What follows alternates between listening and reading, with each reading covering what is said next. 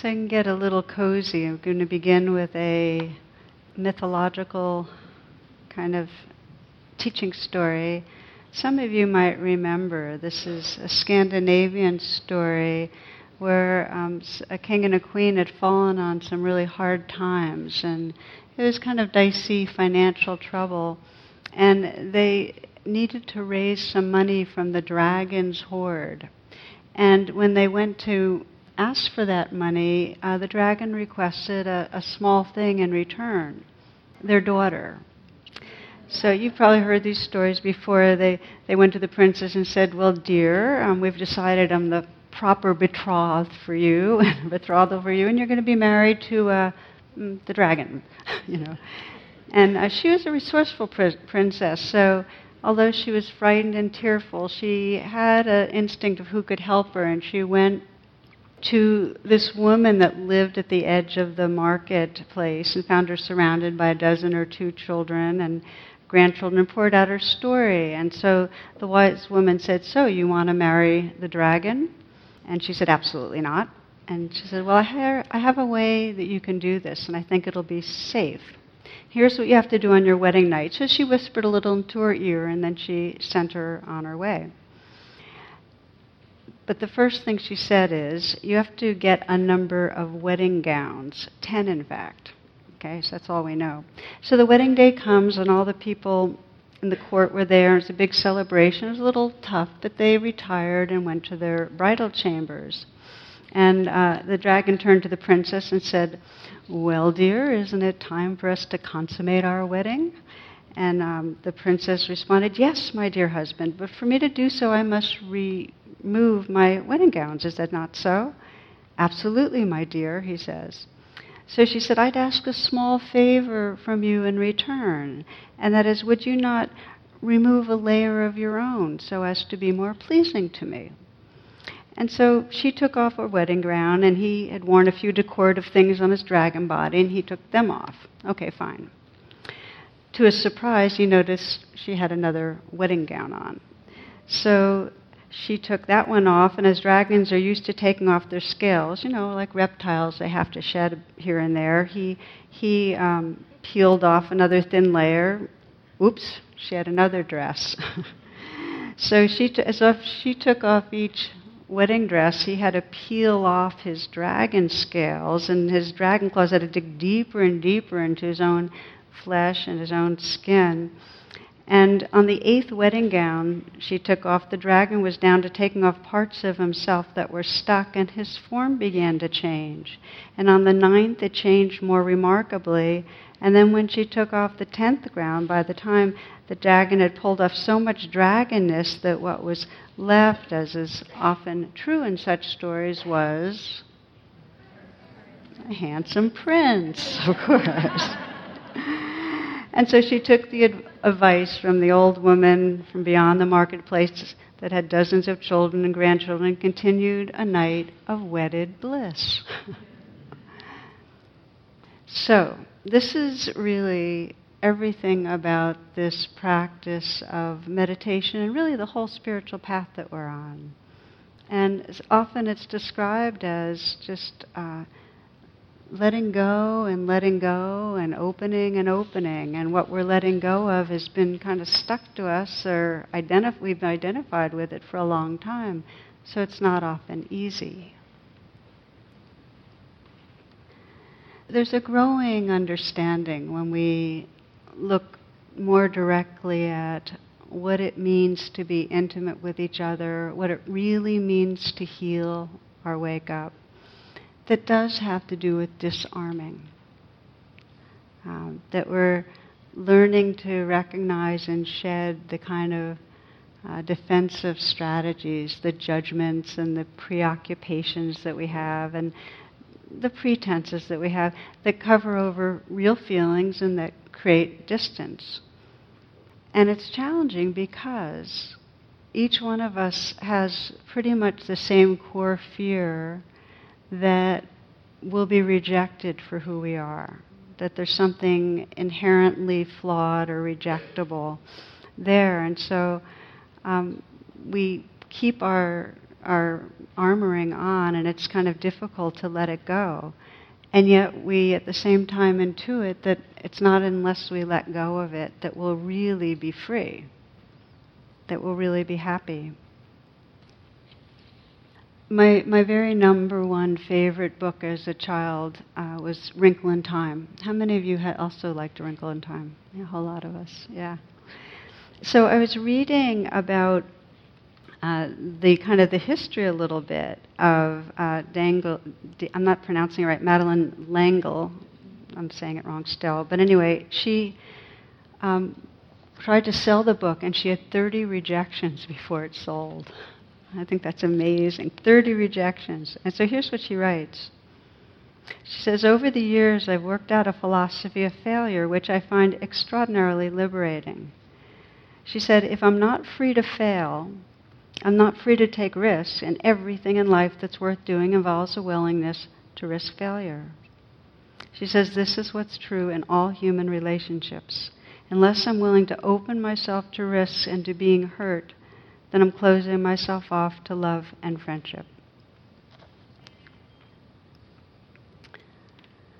So, what I'd like to explore tonight and also next week is vulnerability, intimacy, and spiritual awakening.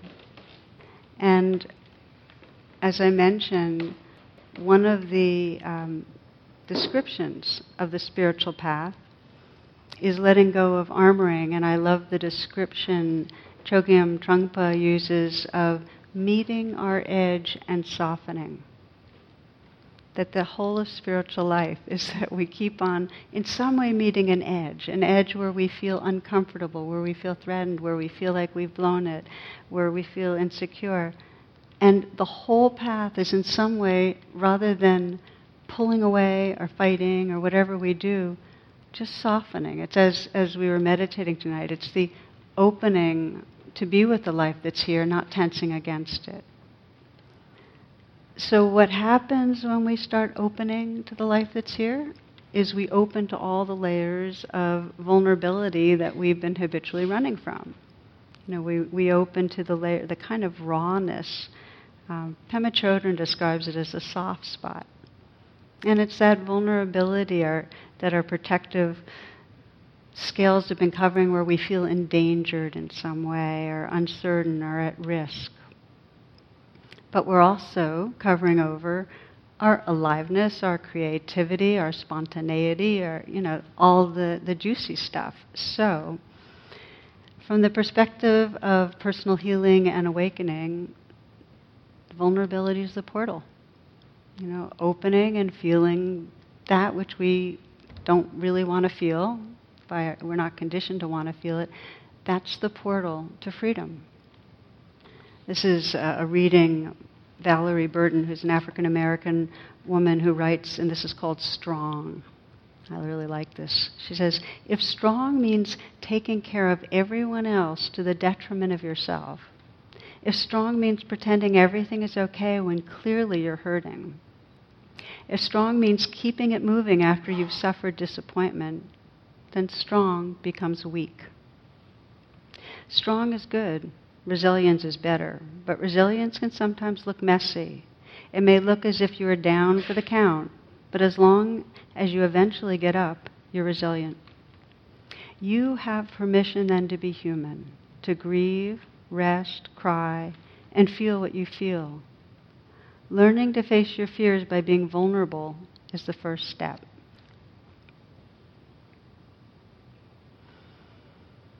So there's strong countervailing way of looking at this in our culture. Our culture looks primarily differently at vulnerability. And from the perspective of a individualistic and competitive culture, vulnerability is a dangerous thing to do, especially a more masculine valued culture. It's weakness, it's, it shows flaws. And it gives our opponent, whether it's a political opponent or it's a rival country or a rival company or a spouse we're in an argument with or a teen who's being defiant, supposedly our opposition, it gives them the advantage. So we're inclined through most of the culture to not reveal vulnerability. So I find I always find the developmental perspective is the most useful for me, and that is just to keep remembering that we're meant to not want to look vulnerable, that it's part of uh, the development, you know, the reptilian and even egoic development, that we come into existence and there's a felt sense of vulnerability. We know we're mortal. We know we can be hurt. We know we're utterly dependent on other people. We're very vulnerable. And so there's this, you know, individual selection means that we try to compete and hide the vulnerability and look strong and try to make it. And so you can see it in all parts of nature. You can see the way, you know, cats bristle and make themselves look larger. And I remember when my son always had geckos, how the gecko would absolutely freeze you couldn't see it. You know, it was like in some way trying to block it and protect its vulnerability. I remember, um, you know, reading about all the different viruses that camouflage themselves so they can't be seen. And then, of course, the fish and the butterflies, you know, have these eyes on the other side of their body so their vulnerable parts are protected. It's, it's through all of nature that we do a lot to cover over our vulnerability. So when we start getting the message from the more uh, progressive or spiritual or psychologically attuned parts of our culture that we're supposed to um, take off our scales and just be who we are, um, that doesn't go with fight, flight, freeze that's very built into our nervous system. So that's, that's the first step to remember. And we're also affected by group selection. The, more recent parts of our brain know about the benefit of cooperating and collaborating. And it's there that, um, and women have evolved in this way before men, that tend and befriend begins to be the more effective way of dealing with vulnerability. That we're more soothed by tend and befriend than by fighting and flighting. But men are getting it too. I mean, it's in the men biologically. It's just not as quite as strong. Also, research shows that when we're protecting our vulnerability, when we're covering ourselves and acting fake in some way, others pick it up Others can tell it's happening, and their nervous system registers discomfort. We're not comfortable around people when they're faking it. So, inauthenticity doesn't work so well. Okay, so we might agree that it's more evolved to begin to take off the scales and be vulnerable, to be less defended, but we can't will it you can't just say, okay, I'm going to drop all my strategies for looking good. And all that we can do really is deepen our attention because we care about being more free. So, this is where meditation comes in. We can begin to develop a capacity for an undefended heart by deepening our attention. And I'll read you one of the most well known of all of Rilke's writings. He says, Perhaps all the dragons in our lives are princesses who are only waiting to see us act just once with beauty and courage. Perhaps everything that frightens us is, in its deepest essence, something helpless that wants our love.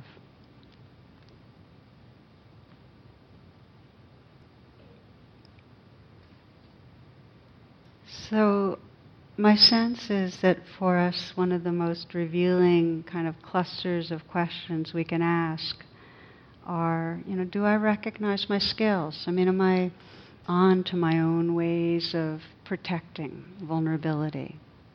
And we'll go over some of the ways we do it, but am I on to that? Am I aware of it?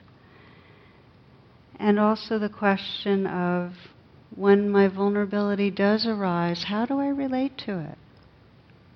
What happens when you start really feeling that sense of exposed, uncertain, shaky, in danger, a risk? How do you do that? So, so do we see our scales? What happens when the vulnerability starts coming?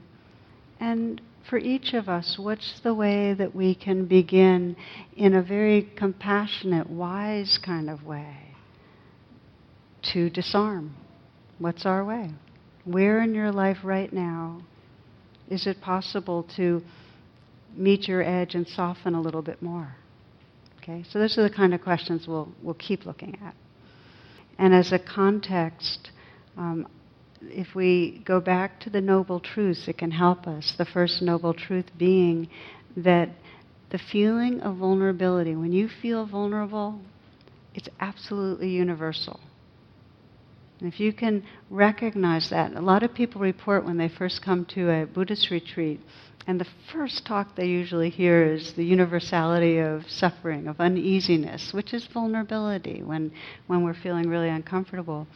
And when they really register, oh, you mean this kind of depression or this kind of anxiety or feelings of embarrassment, this is pervasive. There's a really deep relief because there's something in the moment we get that this is just a human nervous system registering existence and feeling shaky, and every other person here has that same stuff going on. It's not so personal, and there's not as much suffering around it. There's freedom in knowing that. So, the first noble truth is vulnerability is universal. We're not alone. There's a background hum of anxiety in everybody's nervous system anticipating that something around the corner is threatening. Now, the second noble truth says the reason we're vulnerable is because we perceive ourselves as a separate self, because we're grabbing onto that separate selfness. And it's true, as long as we go around with the sense of I'm separate, there's going to be a sense of therefore I'm doomed and I have to tense against what's going to go wrong. So that's the second truth it totally translates to relationships. We're pack animals, and our survival depends on each other. So our vulnerability is not just this broad existential, it's we are vulnerable with each other. We're a little afraid of each other, at least a little, most of the time. And that's hard to name and register that it's re- that too is universal. It's like everybody has been wounded, everyone I've ever met and everybody, in some way, depending on the degree of the wounds, has some tendency to try to protect for more. So that too is universal. And no matter how seemingly defended we are, or even seemingly confident, underneath there's a bit of a sense of at risk. As one author writes, everybody you meet is struggling hard. So the key here is to be in, in, a wise relationship with vulnerability and get that it's not so personal, that not to blame ourselves for how we feel, and to understand that our defenses, while they make sense uh, at some stages of development, they become a habit and then they become not so useful. And so we begin to understand that the defended isn't safe. And that's a deep understanding.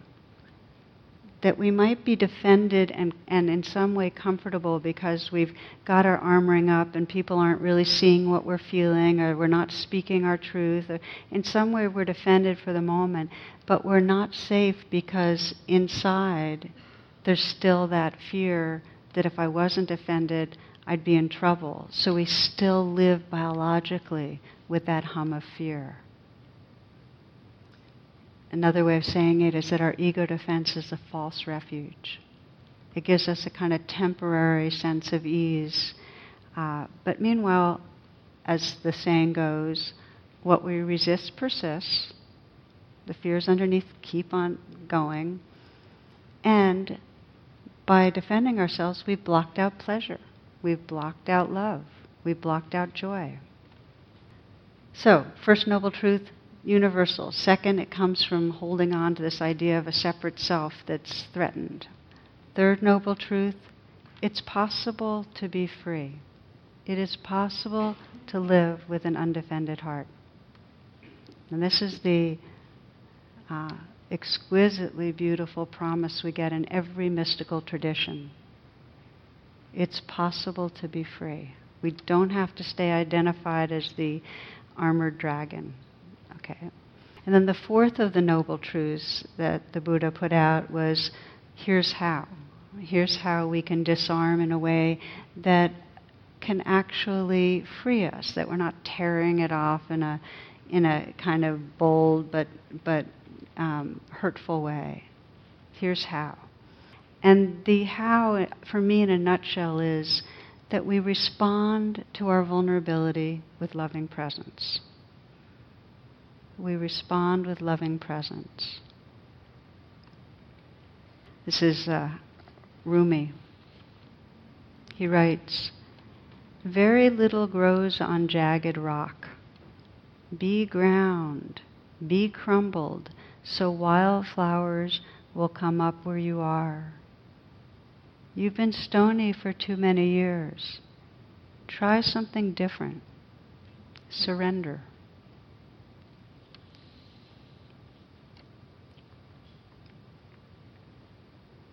So, the beginning of this trying something different, of beginning to, in a way, sense our longing to let go of some of the armoring, to be ground, to be crumbled. I, lo- I love, the, I love these words um, is to start noticing where the scales are.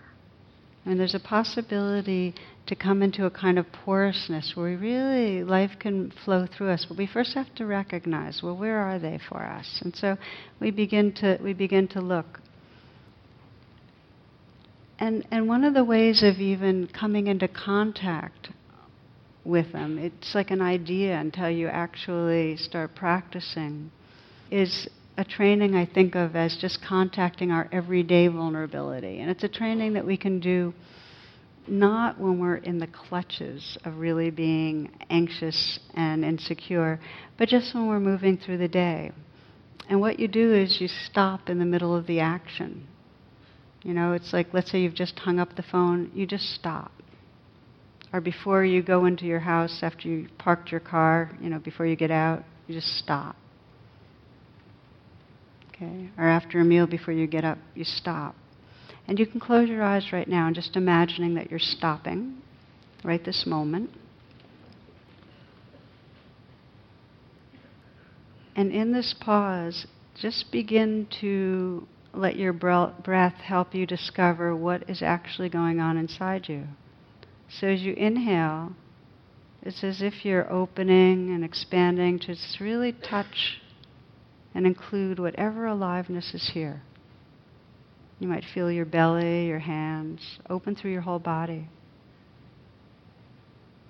And with the out breath, again, just ex- exhale and just settle, still, awake. And let your attention be inward. You're asking the question, what's happening inside me right now? And can I be with this? Just those two questions. Keep breathing, check your throat, your chest, your belly. And just notice as you breathe in and open whether there's any tightness, knots, edginess, fear. So you're breathing directly into an opening and being touched by what's here, fully contacting. And with the exhale, soften, sense of space inside and around. Just let it float. This is simply pausing and being with what's here, letting your breath help you contact and open to what's here. And just notice if you can sense if and how vulnerability is living in your body right now. And just breathe with it.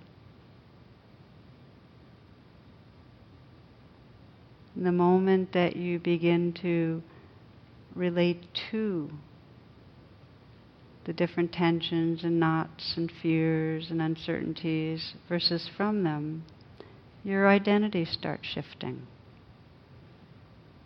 Relating to, not from vulnerability.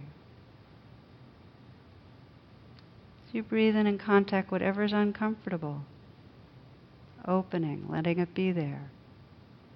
And you breathe out and sense the space that has room for it. As soon as you begin to relate to the egoic covering, the habitual tensions, the vulnerability that's under, you're less identified. You're inhabiting a larger being. See if you can sense that porousness that comes with presence where things are moving. Be ground, be crumbled, so wildflowers will come up where you are.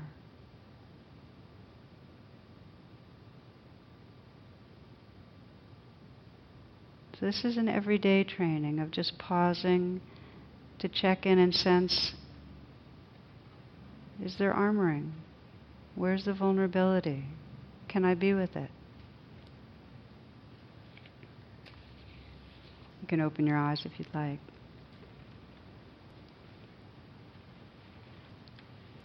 So I do this a lot. I do it often when I'm walking. I find if I'm walking and I just stop wherever I am and I just completely become still, then I get a lot more in touch with what's actually going on inside my body.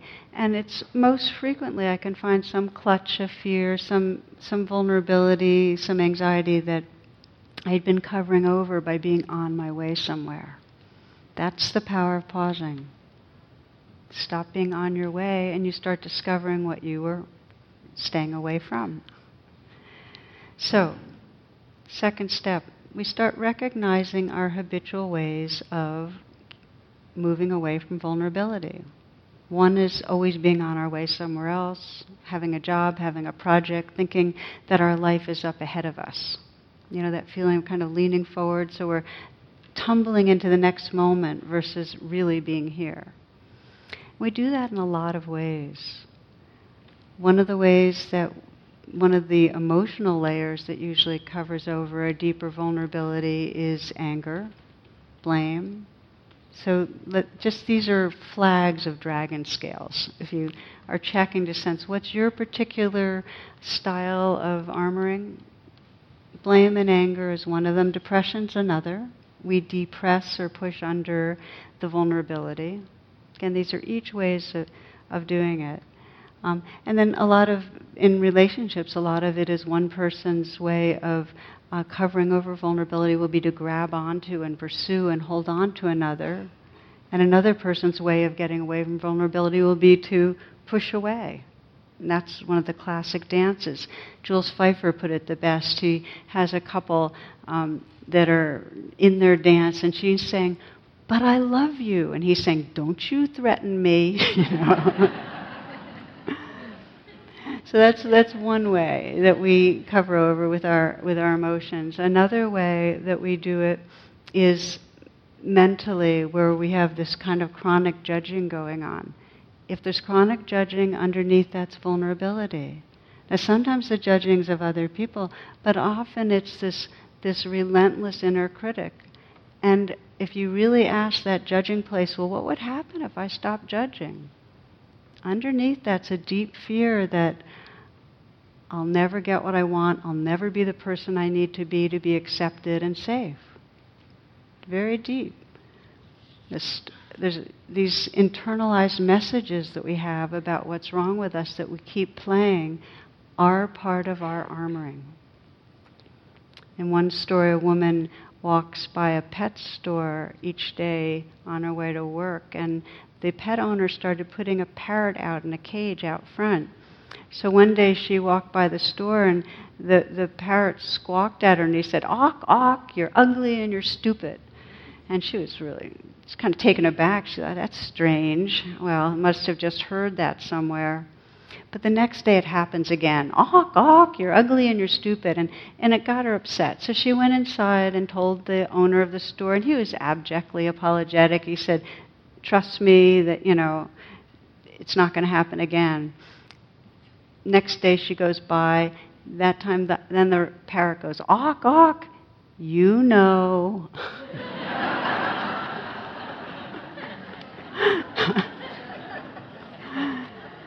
we don't need people to tell us. So that's so part of our the scales we wear is, is ongoing. What's wrong with me? What's wrong with me? Part of the ways that we wear scales are the the over consuming. We do it as a culture and we do it as individuals. That we whether it's you know drugs or whether it's food. Uh, the internet, we, we just keep taking in, taking in, so that we don't have to in some way feel what's there. I remember going to a conference that was talking about um, antidepressants, and, and, and this isn't my own, I, I don't have anything. I think antidepressants are very helpful for some people at some times. And they had a poster up on Prozac, and, and it said, if there was Prozac back then, and the first thing it had was a picture of um, Karl Marx saying, well, I'm sure capitalism could work if we tweaked it a bit, you know. and then it had Edgar Allan Poe, and he's looking out the window saying, Hello, birdie. I love that one. so, again, we're talking about the different things that we, we defend ourselves with. so, one of the big ways that we do it is we over as we get older, we you know we have this persona, this mask that we build that you know is our way of navigating and getting approval and getting love and so on. And and we so we develop we kind of lock into certain personas that are are meant to protect us and get what we want, but really kind of cover over the who's really here. And it could be that we're the one with all the answers or we're the one that creates beauty for other people, or we're the our persona is the one that is the helper, or we're the one that's the boss, the power person, or the controller. So there's different personas that we that we put on, and they get very crusty. Share with you a story that um, I heard from Pema Chodron that I really liked a lot and she describes this 15 uh, year old Hispanic guy from Los Angeles, and he had grown up in a violent neighborhood, and um, he had an attitude. He was the kind of guy that, you know, he pushed people around and uh, kind of like had a chip on his shoulder. And um, he was just rough. He had this, like, I'm the baddest guy in town kind of attitude. So he was sent to Boulder, Colorado for the summer to give him a break, hopefully have a nice time in the Rocky Mountains where these folks that were involved with Shambhala and Chogyam Trungpa, the Tibetan teacher, gathered. And that's how she got to know him. So here's what she says. She says, one day he came to an event where Trungpa was, um, at the end of the event, he sang the Shambhala anthem. Now, this was an awful experience for the rest of us because for some reason he loved to sing the Shambhala anthem in a high pitched, squeaky, and cracked voice. this particular event was outside. As Rinpoche sang into the microphone, the sound traveled for miles across the plains, and this young boy, his name is Juan, broke down and started to cry. This is the moment. Everyone else was feeling awkward or embarrassed, but Juan just started to cry. Later, he said he cried because he had never seen anyone that brave. He said, That guy, he's not afraid to be a fool. That turned out to be the turning point because he realized he didn't have to be afraid to be a fool either. In other words, all that persona and that chip on his shoulder that was kind of covering over his soft spot, he could let them go. And this guy was sharp and bright, and he got the message, and he's, he got his education. Now he's back in LA helping other kids. So I find that story really powerful. Um, because deep down we are afraid of embarrassing ourselves, of not looking good. And the degree of freedom that's possible when we stop using our energy to appear a certain way and just let our naturalness be there and the possibility of really discovering true peace and okayness and belonging when we're ourselves is such a beautiful invitation. That guy is not afraid of making a fool of himself. That is bravery.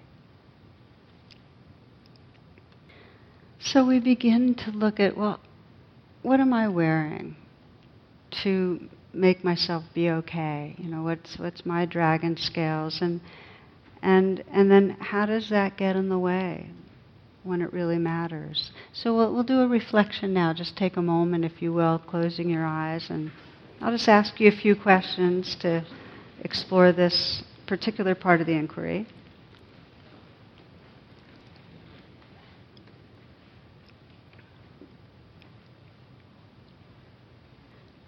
You might want to bring to mind a relationship where you uh, wish you were closer, but are kind of caught in some patterning, where you, you sense some sort of defensive patterning, some sort of disconnects going on. It might be with one of your children, or a parent, or a sibling, or a friend, or someone at work.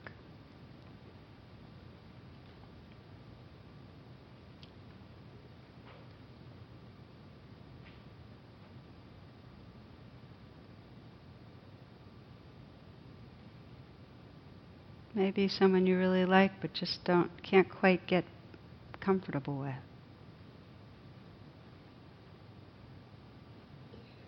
Just choose someone and then let yourself go to a situation that would be typical when you're with that person. And when you're aware of the discomfort, the disconnect.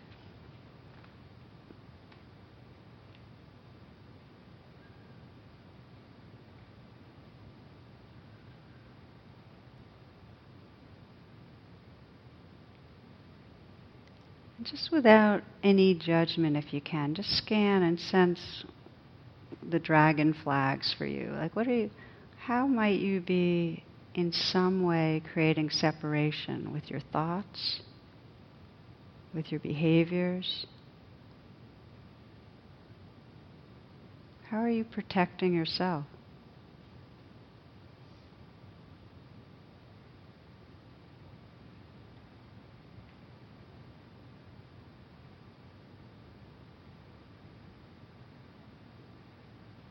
Is there some judging going on? Some agenda of how the other person should be? Something you're pretending?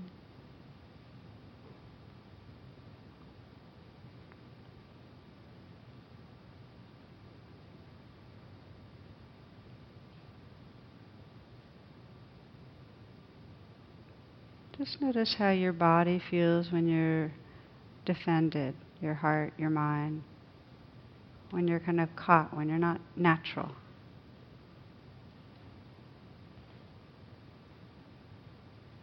You can even let your face make the expression that kind of illustrates, you know, what's going on inside you when you're not comfortable, you're not at ease.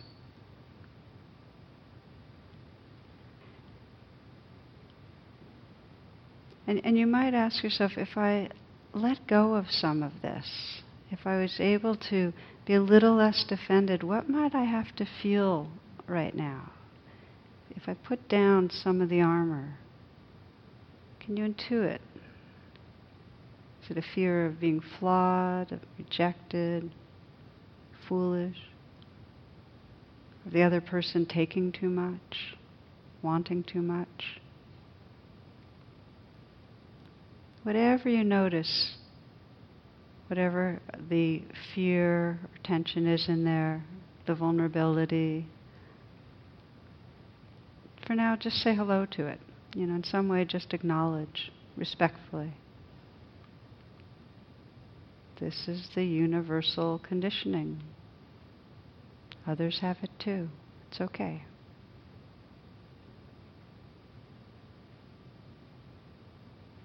Be exploring together a bit more of how we then get to know that vulnerability. But for now, that's good. Just to recognize what might be under there, feel your body a little.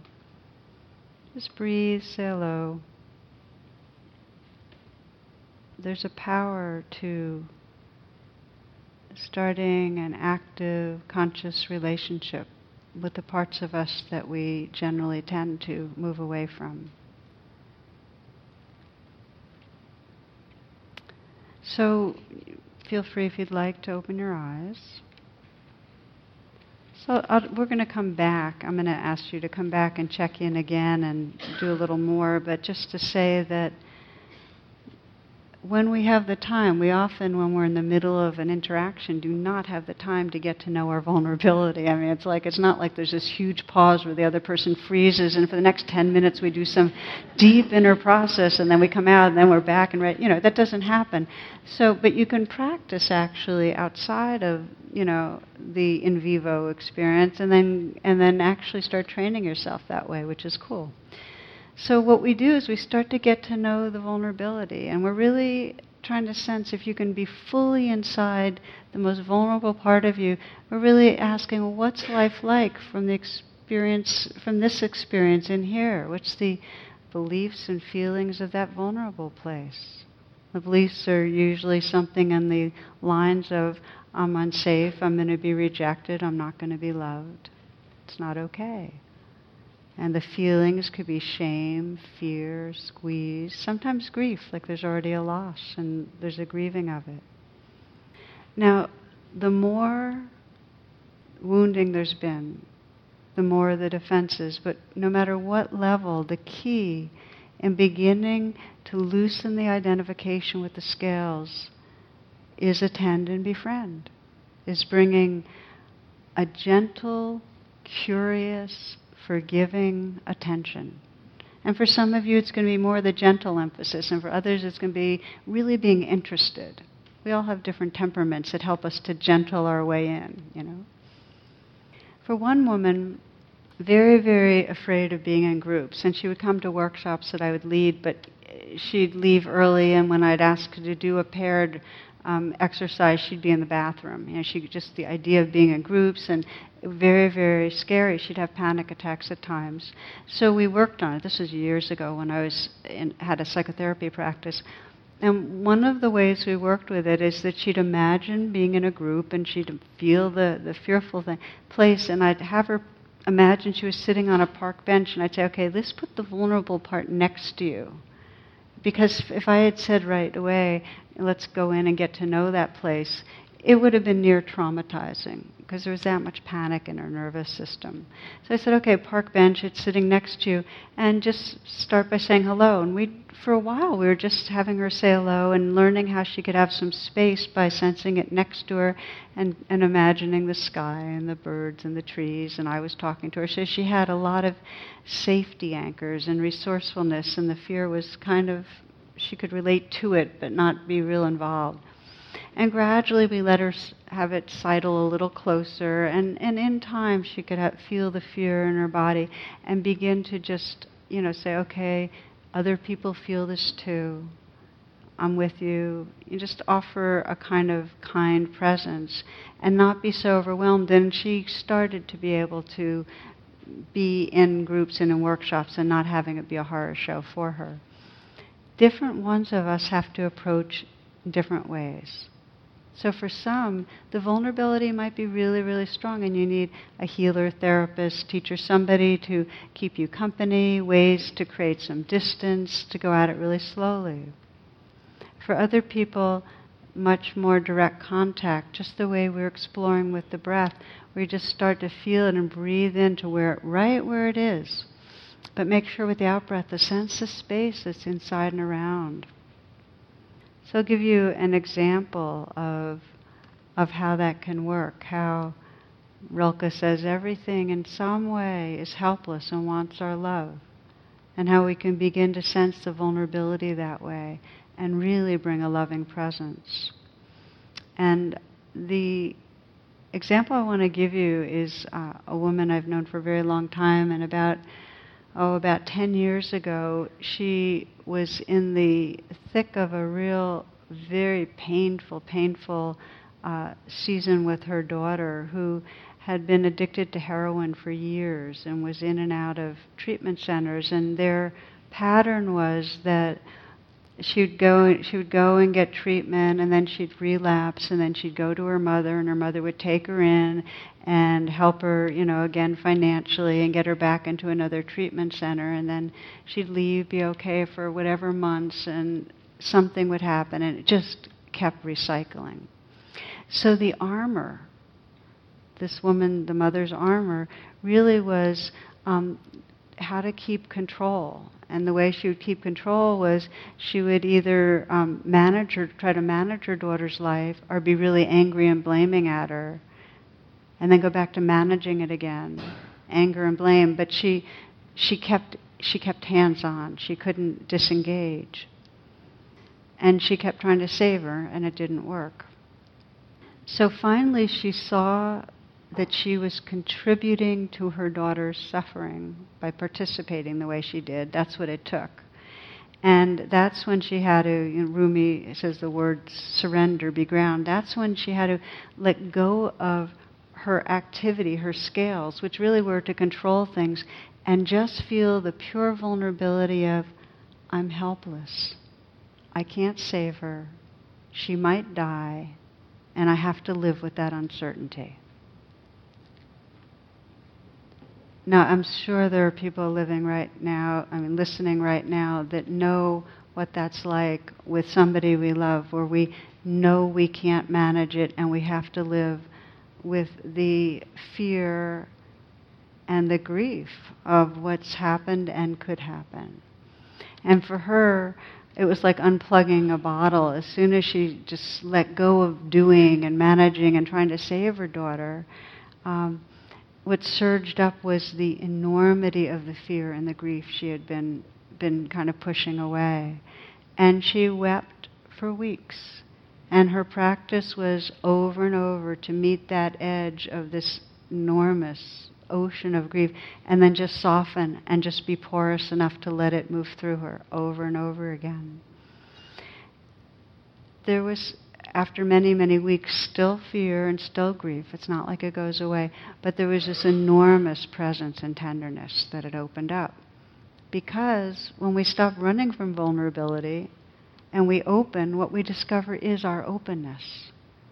And when we offer presence, what we discover is our presence. So the, the uncomfortableness is there, but it's swimming and unfolding in a very vast kind of presence. And for her, she was much more resting in her wisdom and her heart.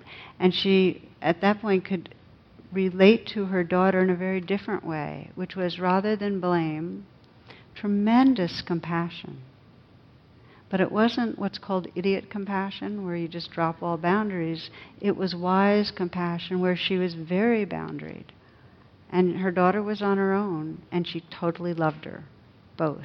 Now that is a lot of maturity, but she grieved right to the, you know, when you've really, really grieved a lot, um, your heart's wide open because there's nothing left to lose. So she had grieved it. She had gone into the vulnerability that deeply. So this story has a, one, a happy ending. And, and, i say it that way because it doesn't always work out. In this case, her daughter, um, she believed somewhere in her daughter that there was that wisdom, that Buddha nature that was going to pull her through. And her daughter came through, and they actually, um, they're very, very close. It might not have gone that way, but it was still, she was serving herself and her daughter as best as she could by opening into the vulnerability and letting go of all the control, all the scales that she had been living with.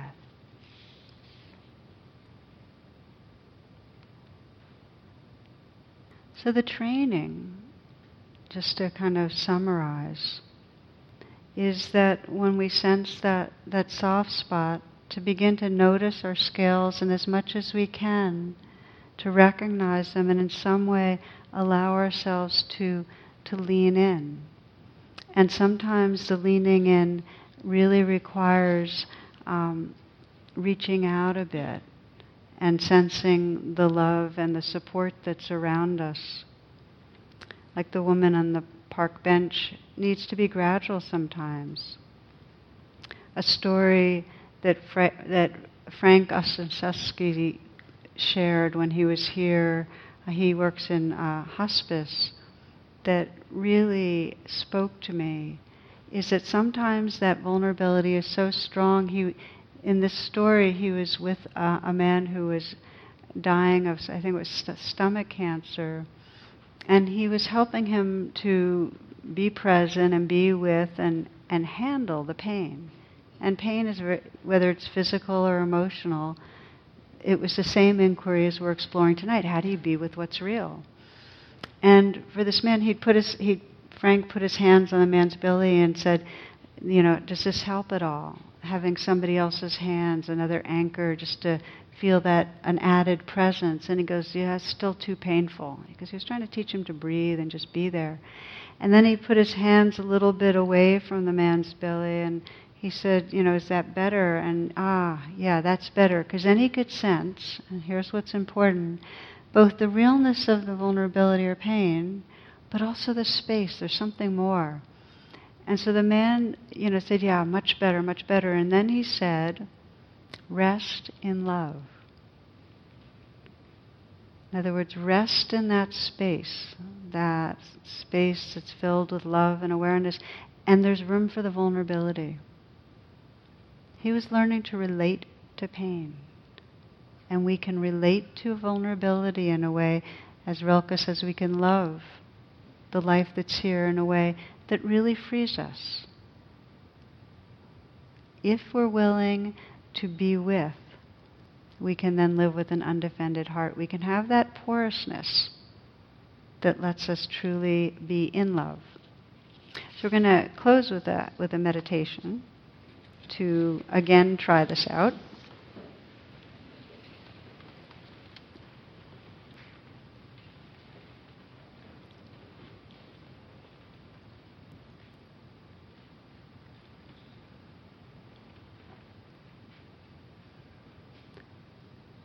So, just as you begin to settle, sense the possibility of creating a relationship with the the human rawness, the place of uncertainty or insecurity that's in all human beings and bodies. And sensing that as you open, let that be a, a portal, you discover this aliveness and beauty and mystery. It's as, as Rumi put it, the wildflowers can grow. The light of your being can shine through. So this human life is vulnerable, and it's possible to rest in a timeless presence. Donna Faulds writes, Go in and in.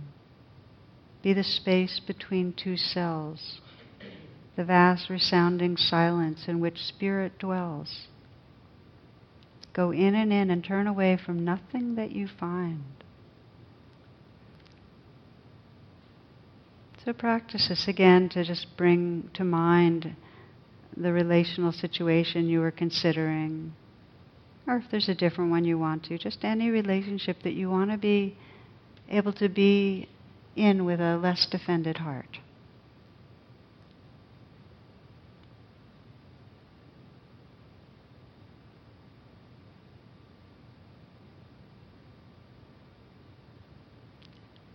And I should add, not to choose something that feels traumatic to you, that you feel like you're, you've got a buried trauma under. That won't be serv- serving you very well here. Just a situation that brings up insecurity or discomfort, where you, you know you contract into a more kind of ego armored self. And pause it at a frame where you see that you and the other person are together and where you might be most unsure of yourself, where you're afraid of something bad happening.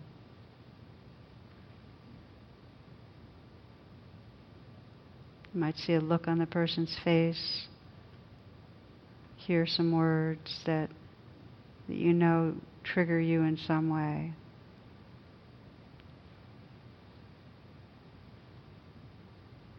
And then just start exploring. Pause. Put the pause button on and just sense. As you deepen your attention, just feel your body, throat, your chest, your belly. You might sense, what am I most afraid is happening, is going to happen? What's the vulnerable part of me afraid of?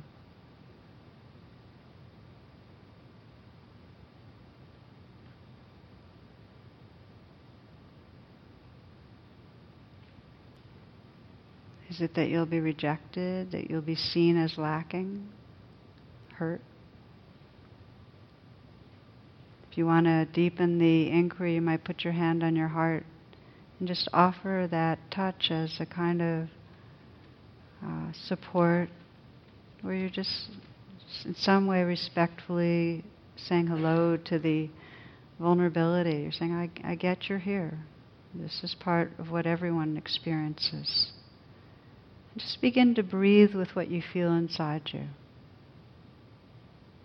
You might breathe in and let the breath really contact where you feel most uneasy or insecure or fearful. It's usually in the chest, throat, or the belly. Let the in breath contact that. With the out breath, just sense that there's space for it to rest, to float, to be.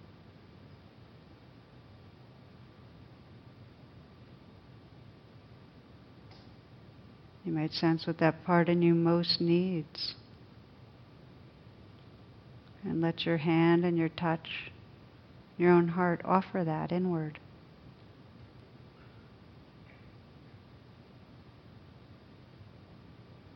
What's the message you most want to offer right this moment to the vulnerability within you?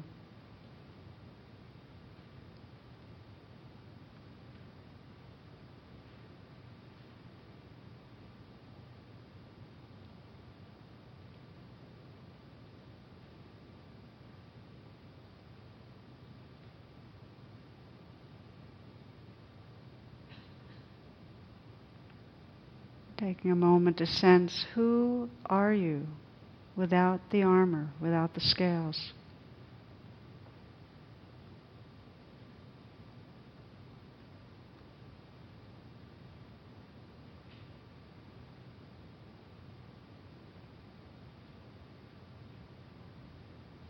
What does it mean to rest in love?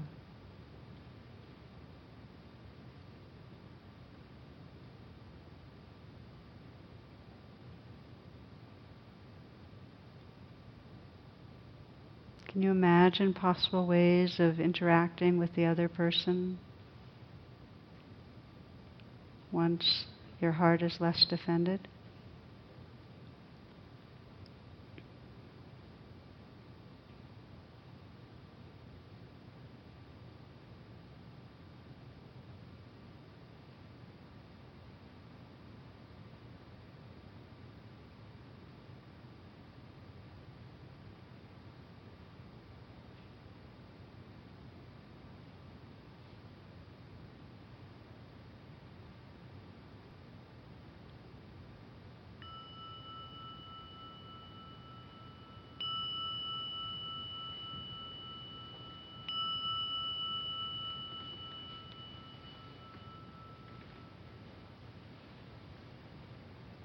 Namaste. Thank you.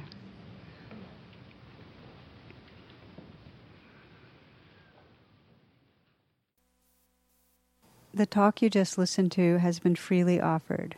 If you'd like to make a donation, learn more about my schedule, or about programs offered by the Insight Meditation Community of Washington, please visit either my website, which is tarabrach.com, or IMCW's site, which is imcw.org. Thank you very much.